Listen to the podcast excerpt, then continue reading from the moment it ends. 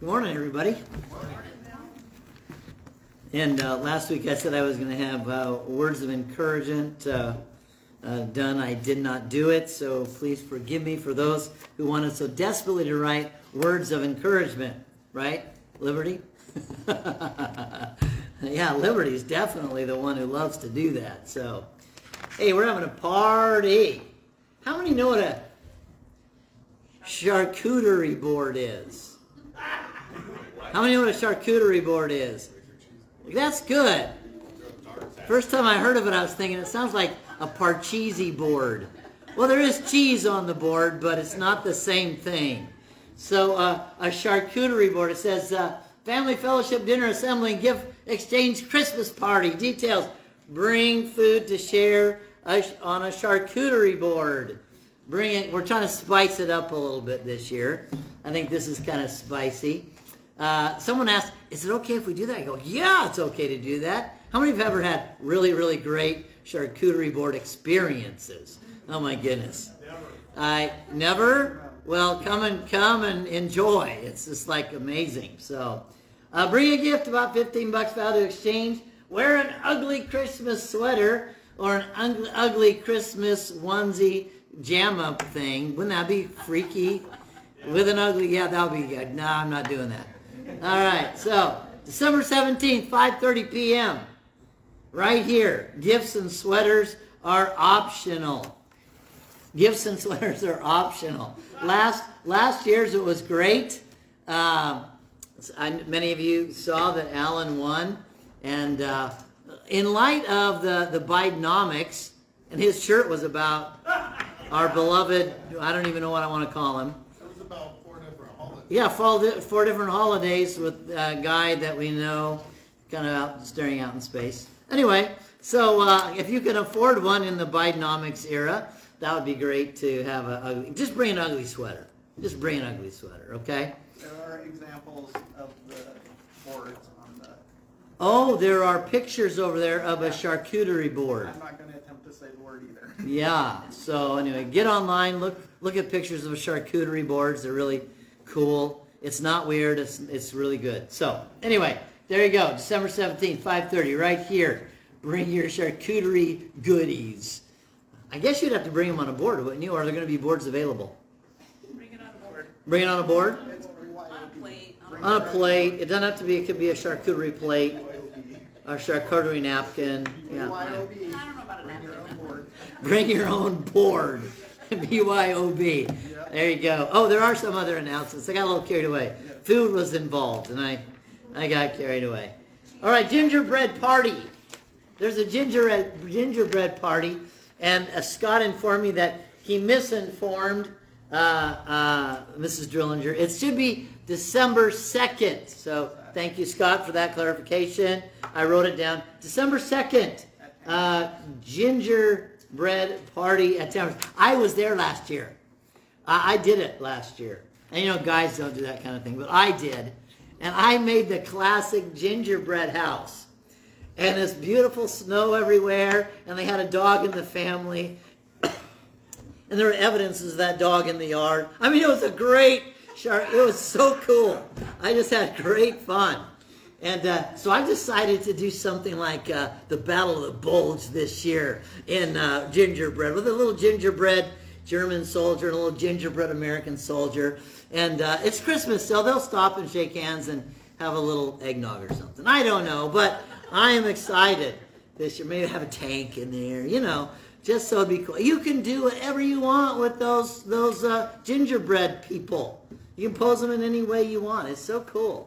So let me encourage you, gentlemen, uh, please come out so I'm not the only one making a Battle of the Bulge gingerbread scene. You know, it'd be kind of nice. And believe it or not, I did have a lot of fun.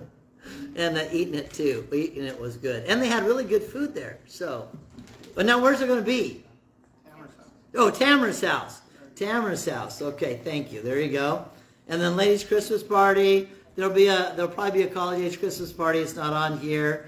Uh, and, of course, our Christmas party on the seventeenth for the church. And I love this one. There's going to be a New Year's party evening. We're not going to stay here until midnight. Okay? I am getting old, and midnight is like way out there. Like, I don't do midnight anymore because I don't do very well the day after. So anyway, uh, I don't know. There'll be a flyer for that coming up. Just put it on your calendars. That'd be fun. It'd be a good time. All right. Any other announcements I need to make, except for we need to uh, uh, do a shout out for uh, uh, Alton Halstead, Alton Halstead, Alton Halstead, and Faith Fleck. Is she skipping out today? Who knows? But anyway, I'll give her a bad time when I share on Wednesday during our Bible study. So, okay. Any others uh, uh, birthday coming up this coming week? No. Okay. There we go. Well, let's go ahead and get started. Let's grab our Bibles and turn to none other than First John chapter five. First John chapter five. First John chapter five, beginning in verse one, reading through verse five. And then we'll be turning to the book of Revelation in chapter two. Book of Revelation in chapter two. Whoever believes that Jesus is the Christ is born of God, born from above. And whoever loves the Father loves the child born of him. By this we know that we love the children of God, when we love God and observe his commandments. Uh, this is the love of God, that we keep his commandments, and his commandments are not burdensome. For whoever is born of God overcomes the world. Now, this is the victory that has overcome the world, our faith. Who is the one who overcomes the world? But he who believes that Jesus is the Son of God. Let's pray. Father, we're thankful for your Son, Jesus Christ, the great and awesome King of Kings and Lord of Lords, the one who has provided the victory for us, as was shared uh, just a bit ago by Jacob. Lord, we are more than conquerors in Christ Jesus. It's, it's through his love that we conquer. And it's through the blood sacrifice of his Son, by which you loved us and provided a way for us, that we would be and are now more than conquerors in Christ Jesus. Father, we ask in your Son's name this morning, as we would read now about the Christians in the city of Smyrna. Father, their hearts, their lives, their convictions, and uh, Father, their faith. Help us to understand that the blessings for those who overcome and are victorious, because they refuse to uh, reject the faith that your Son is the Christ, the Son of the living God. We pray this in Jesus' name. Amen.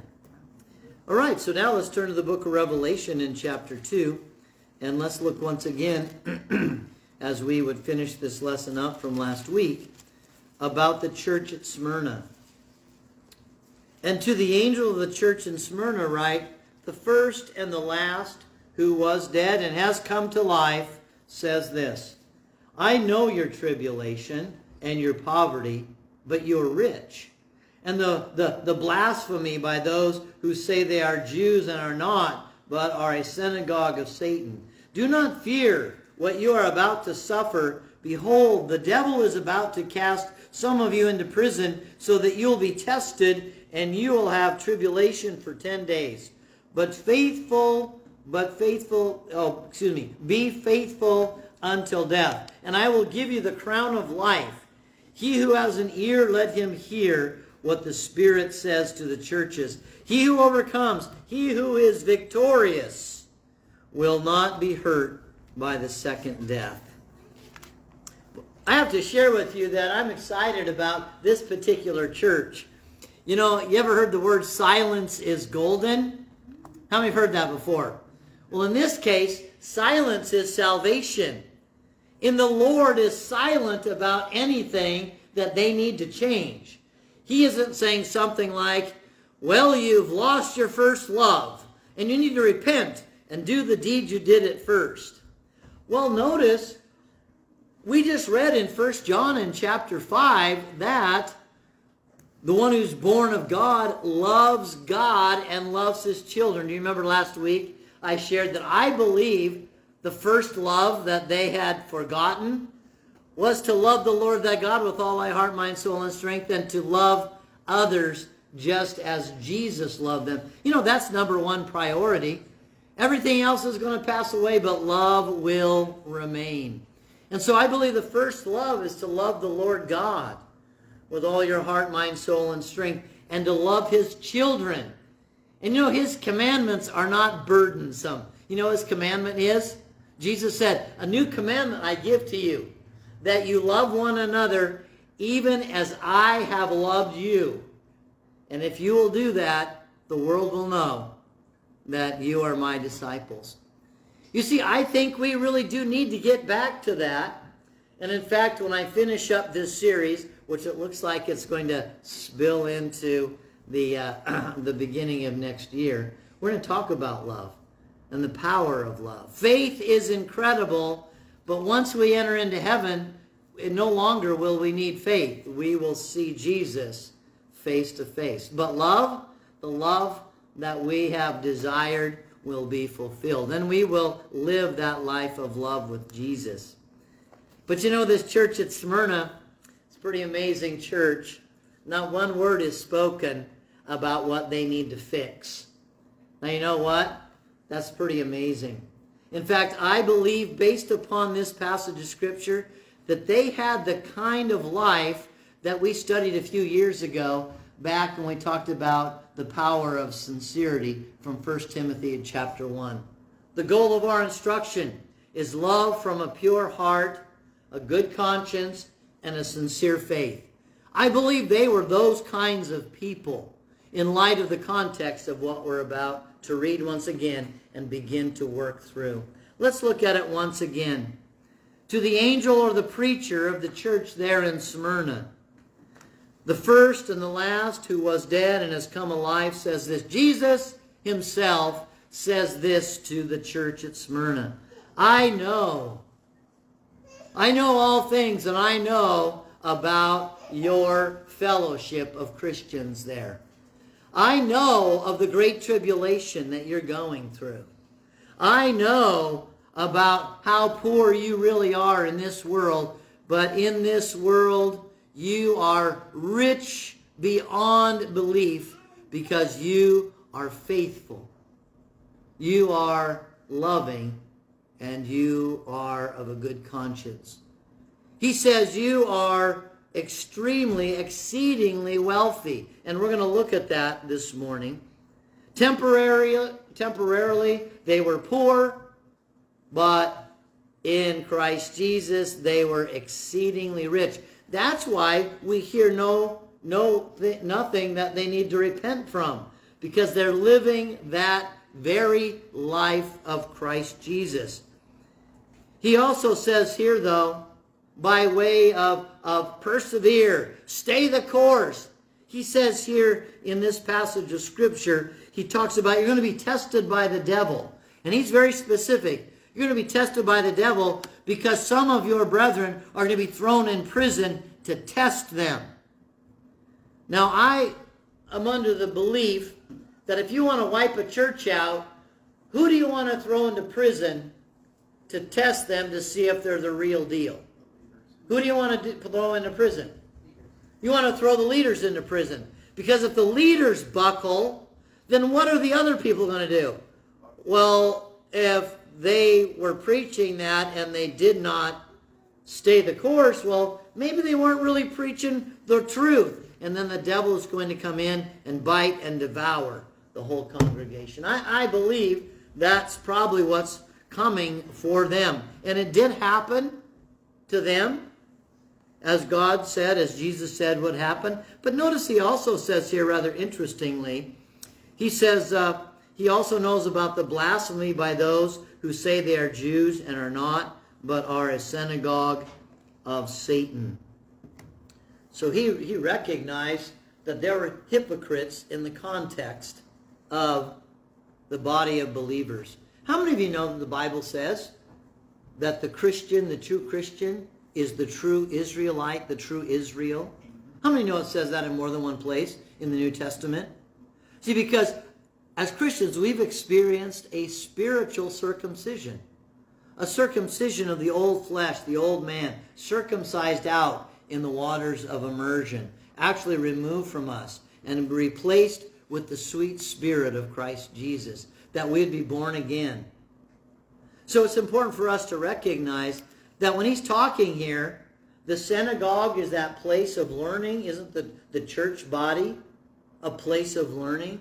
And isn't the Christian the true Israelite, the true Jew? I believe there were some Christians in that city that were not Christians at all, but rather blasphemous against the truth. But that church stayed the course. That church stayed the course. Might I suggest, might you might have done some, some thinking and maybe interfacing with, with people who call themselves Christians, and yet they live a life just like the world. It's sad to read about ministers and people in the body of Christ in leadership being involved in sexual immorality and embezzlement and greed and exploitation of people. Unfortunately, we hear about that too often. You see people who put a front, a mask on, and they act a certain way, but they don't really live it. That's why I believe this church, this fellowship, actually was living that First Timothy chapter one and verse five.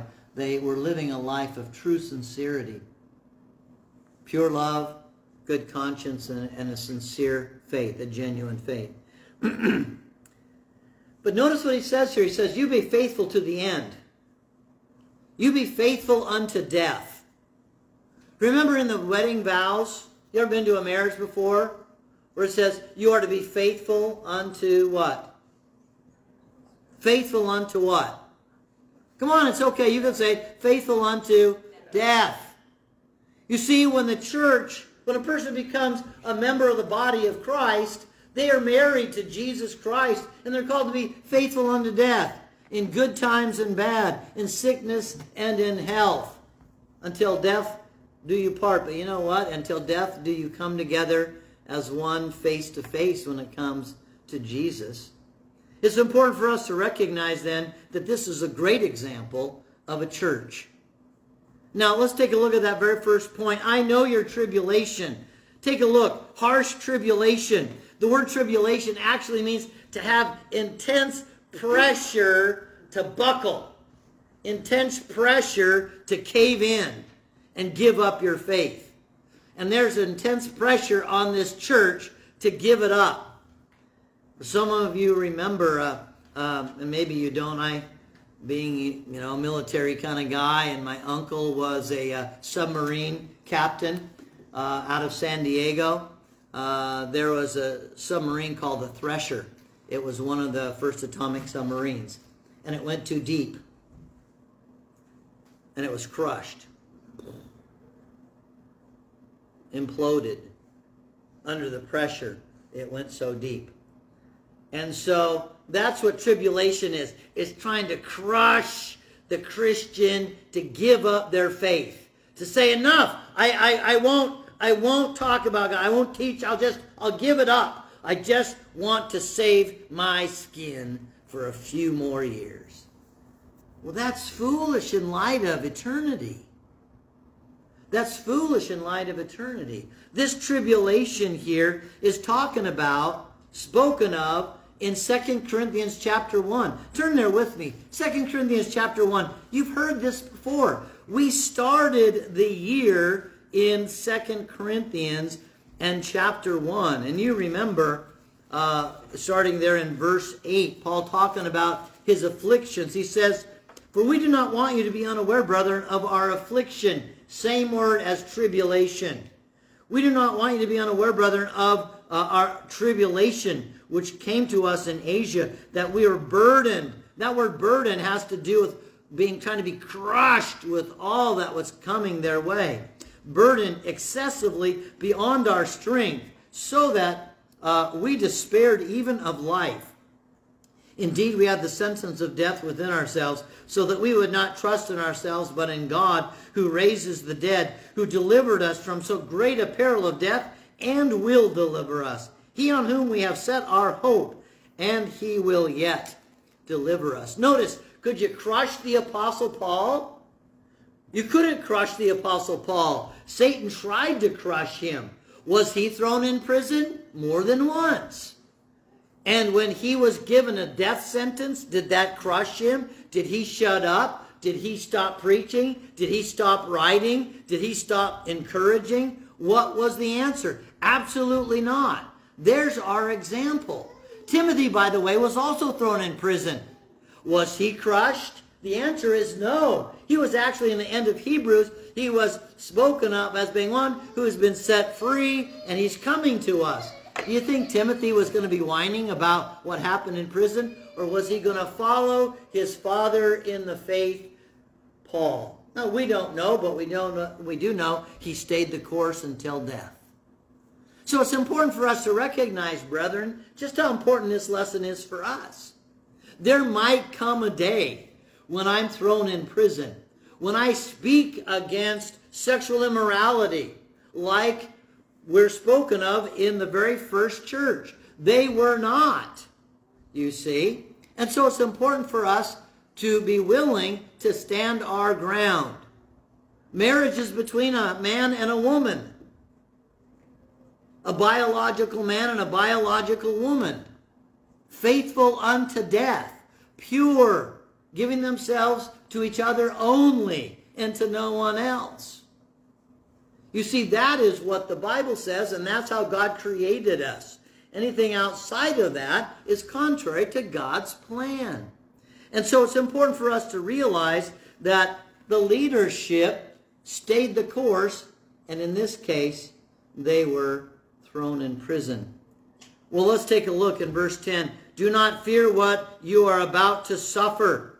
The word suffer there, the word suffer there is something that all Christians will experience at some point. You know, American Christians haven't really suffered.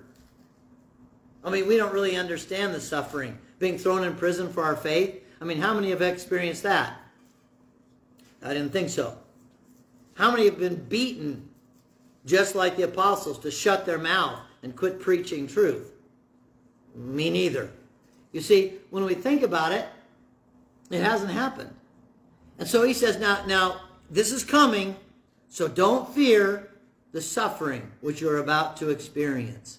In fact, when Peter wrote his first epistle, he was writing to the churches in Asia Minor and the region around that, because he knew that they were going to come under intense persecution. And he wanted to get them ready for that. Just like John, Jesus, speaking through John, is trying to get us ready for that. Now, I don't know how you believe about the seven churches and the letters to the seven churches. Were there seven churches? Were these letters specifically written to those specific churches about their specific issues? The answer is yes. But it's written for our instruction as well. And I believe that every one of those churches was doing something right except for one. You go back, there was one of those churches that there was nothing that they were doing right. I mean, in every way, they were messed up. Church at Laodicea, what a disaster.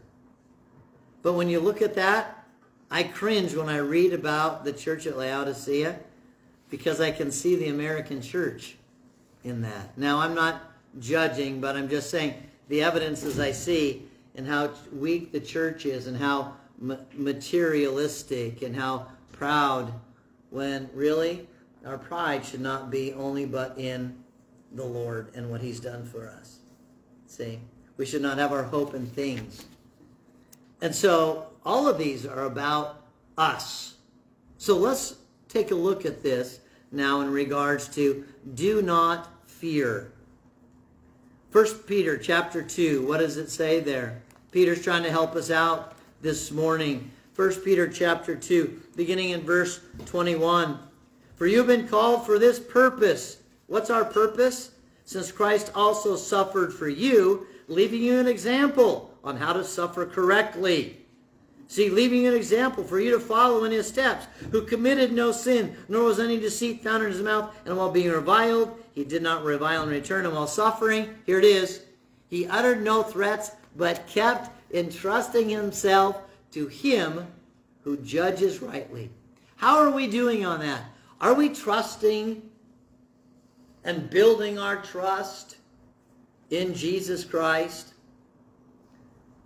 I've asked Eric to come and speak during the adult Bible class hour here in the near future in January. And I asked him to let's help us to remember what it means to trust God, so that when it comes to putting our hope completely in God, we will be steadfast, immovable.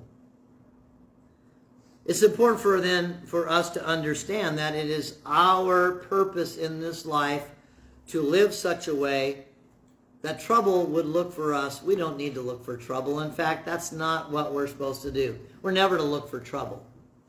We don't want to start anything. We want to live a life that glorifies Jesus Christ. And you know, when you live a life that glorifies Jesus Christ, trouble will find you. It will come looking for you. You don't need to go looking for it. Do you understand? You live the life of Christ and trouble will come. By the way, doesn't the Bible say, anyone who desires to live godly in Christ Jesus will be what? Persecuted. Sounds like trouble. Well, let's look at one more. I want to encourage you with, with this Peter, because he does a great job in regards to the, the concept of suffering. By the way, there's no other New Testament book that uses the word suffering more than First Peter, because he was trying to really mentally prepare those people for some severe suffering. Notice what he says here in chapter four, beginning in verse twelve, and leading, reading verse twelve uh, down through uh, verse fourteen.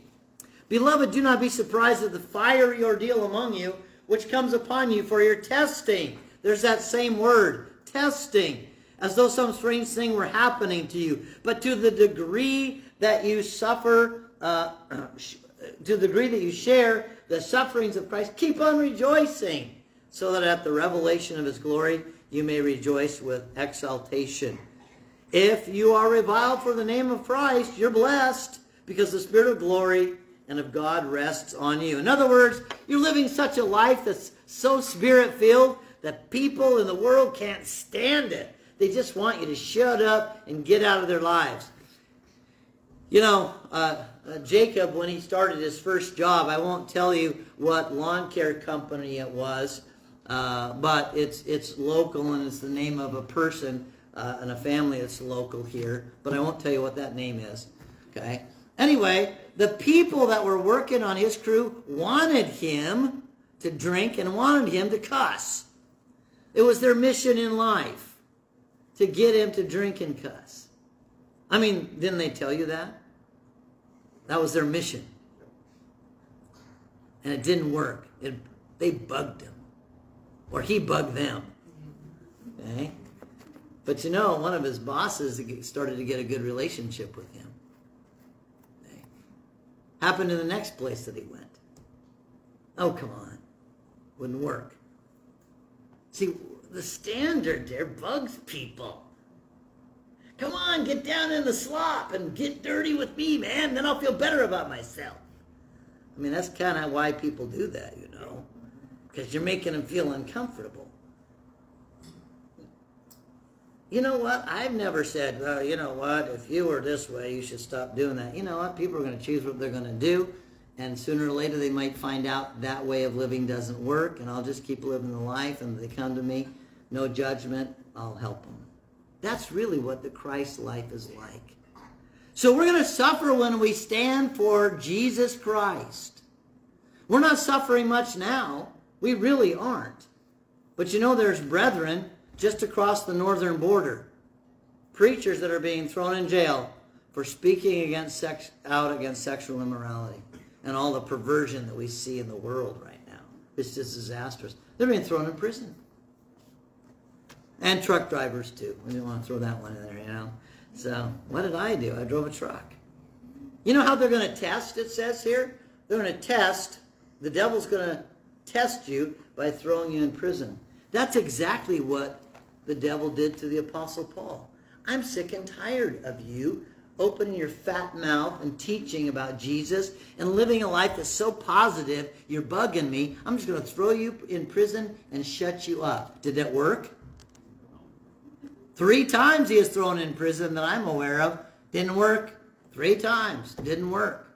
The last time they find out, we're just going to kill you. And then he really ramps it up in his last letter. Oh, yeah?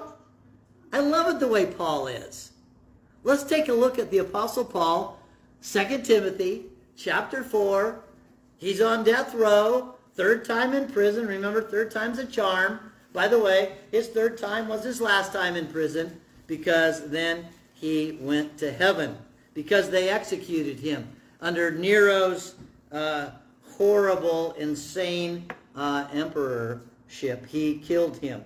But you know what? Here's what Paul says. Verse six of chapter four. Doesn't sound like a man slated for, for uh, execution. Sounds like a man who's excited about what his future holds. Here it is.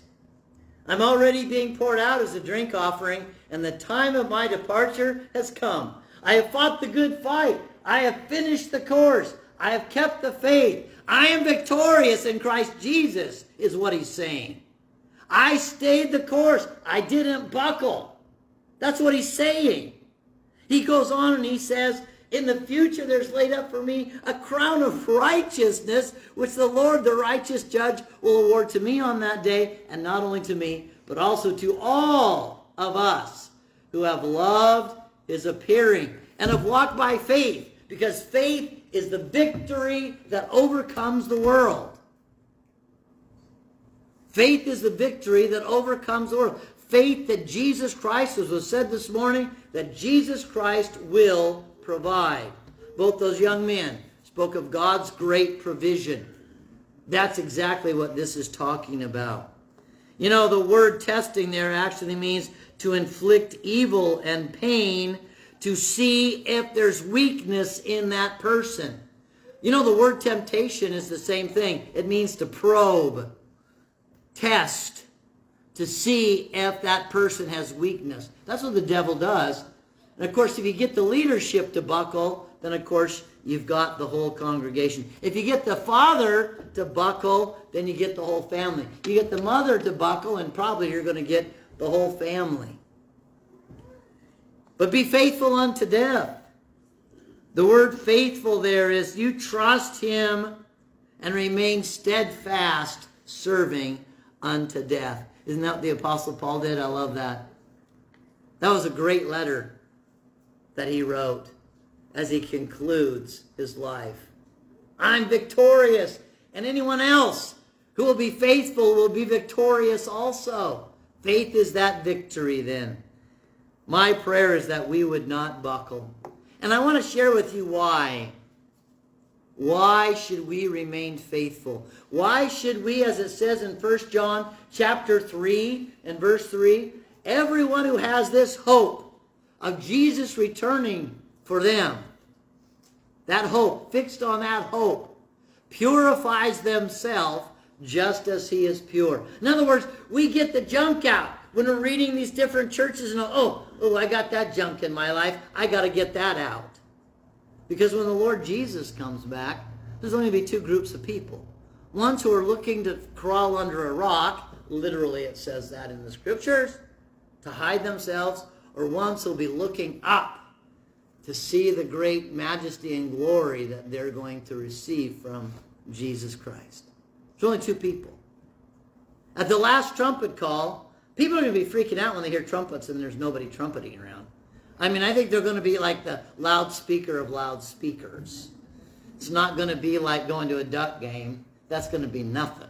It's going to be loud like we cannot believe, and everybody in the world is going to go, uh-oh. I heard something about trumpets somewhere in Sunday class when I was a kid, but I thought it was stupid. All of a sudden, it's not stupid, see? So I don't know about you, but I'm living it. We should be living it only for Jesus, and when the crush comes, we remain faithful. Let's turn then back to what we're going to get, what we're going to receive if we remain unshaken. Verse eleven. He who has an ear, let him hear what the Spirit, the Spirit Christ says to the churches. He who overcomes will not be hurt by the second death.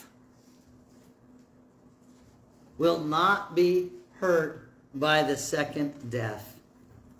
I don't know about you, but if you're not listening this morning, and you miss this part, I think you miss the whole thing. I want to go back to the very end where Jesus talks about, where John talks about what we get when it's all done. Turn, turn with me to Revelation in chapter uh, twenty-one, beginning in verse one. Here's how we're going to finish up this morning. I want to escape the second death. I don't want to have nothing to do with it. And we have to remain faithful in order to escape the second death. You know, a lot of people, you know, think, you know, there's there's no second death. You know what? We're just going to die and it's it's done. Uh, well, I want to experience what we're sp- talked about here. Chapter twenty-one, Revelation, beginning in verse one.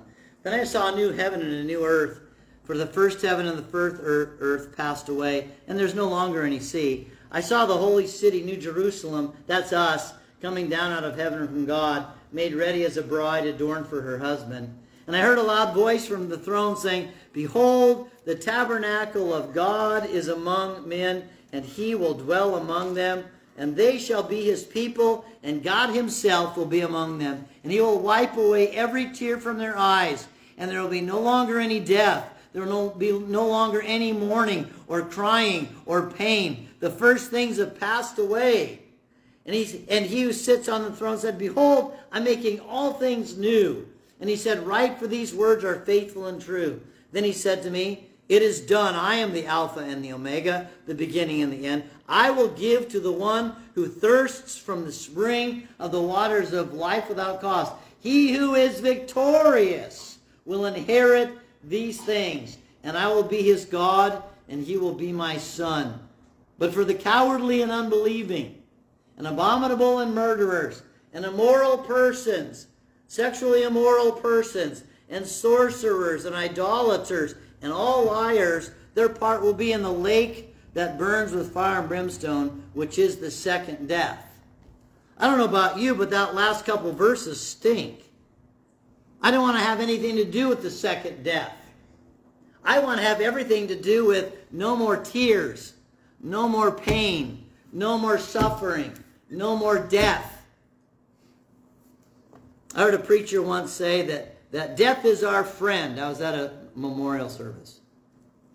Death is our friend. That's the stupidest thing a preacher could say. Well, it is. It's stupid. I'll tell you what, if one of, one of you passes away, it hurts. You know, when John West passed away, I was excited for him. But you know what, I really had a lot of great time. Some people joke, I know Pat does too. Well, what about the rolling over in the pickup? Well, that wasn't as fun as some of the other experiences we had, but I'll tell you what, John and I did it, and we were successful. We made it through. So pleasing to preach his memorial, because I know I'll see him again. But I preached where everyone, including their family, said, Man, she was awful. I don't know how you're going to do it. Wow, that's painful when family who know you best are saying those things. It's like, okay, well, you know what I'm going to do is I'm going to do my very best to honor her life. Now, is Jesus just? Yes or no? Is Jesus perfectly righteous, perfectly just, perfectly loving? I'm going to let him deal with the person who's passed away. But you know what? I want to remember the good things about that person and things we could learn. But you know what? With the John Wests and the, the Grandma Peggy's and, and uh, now the Daniels, I'm, I'm just excited, excited for them. Because when they pass, they pass into paradise. Amen? No more pain, no more tears, no more suffering, no more separation, together forever. That's what I want. But for the cowardly who will back down and allow themselves to be crushed because of fear, they won't get to experience that. Remain courageous. Just like we see in our, uh, it was taken down here today, but that's okay, I still love Scott. Uh, something about, oh, it's back over there. The courageous man fears only the Lord. The courageous woman fears only the Lord. You want to make it to heaven? Be that courageous one, that sincere one, that fearless one, that one no, that no matter what, you're going to stay the course and love Jesus first and love his family as well. Amen? Let's close in a word of prayer and continue to be victorious. Our holy God in heaven, in the book of Revelation, more than any other book, by a large quantity, the word victorious is spoken of in regards to the church of the living God. We are victorious through the blood of Jesus Christ. We are victorious through the testimony of our God, the great gospel. We are victorious because of our faith. Lord God in heaven, I would ask that you would help us to be those overcomers, those victors in the faith. That no matter what happens, we would not be crushed, but we would rather be resilient, moving forward, inspiring others, even to our last breath or our last penned letter, uh, letter. I pray that you would help us to be those victorious ones. We ask this in Je- Jesus' name, amen. All right, let's all get excited. Come on, stand up. What did Jesus say to do? He said to? Go! Oh, let's get a little bit more excited than that. Jesus said to what? Go! Get all excited. Go tell everybody that Jesus Christ is King. Get all excited. Go tell everybody that Jesus Christ is King. Get all excited. Go tell everybody that Jesus Christ is King. Jesus Christ is still the King of Kings. King of Kings. All right, let's go get it done.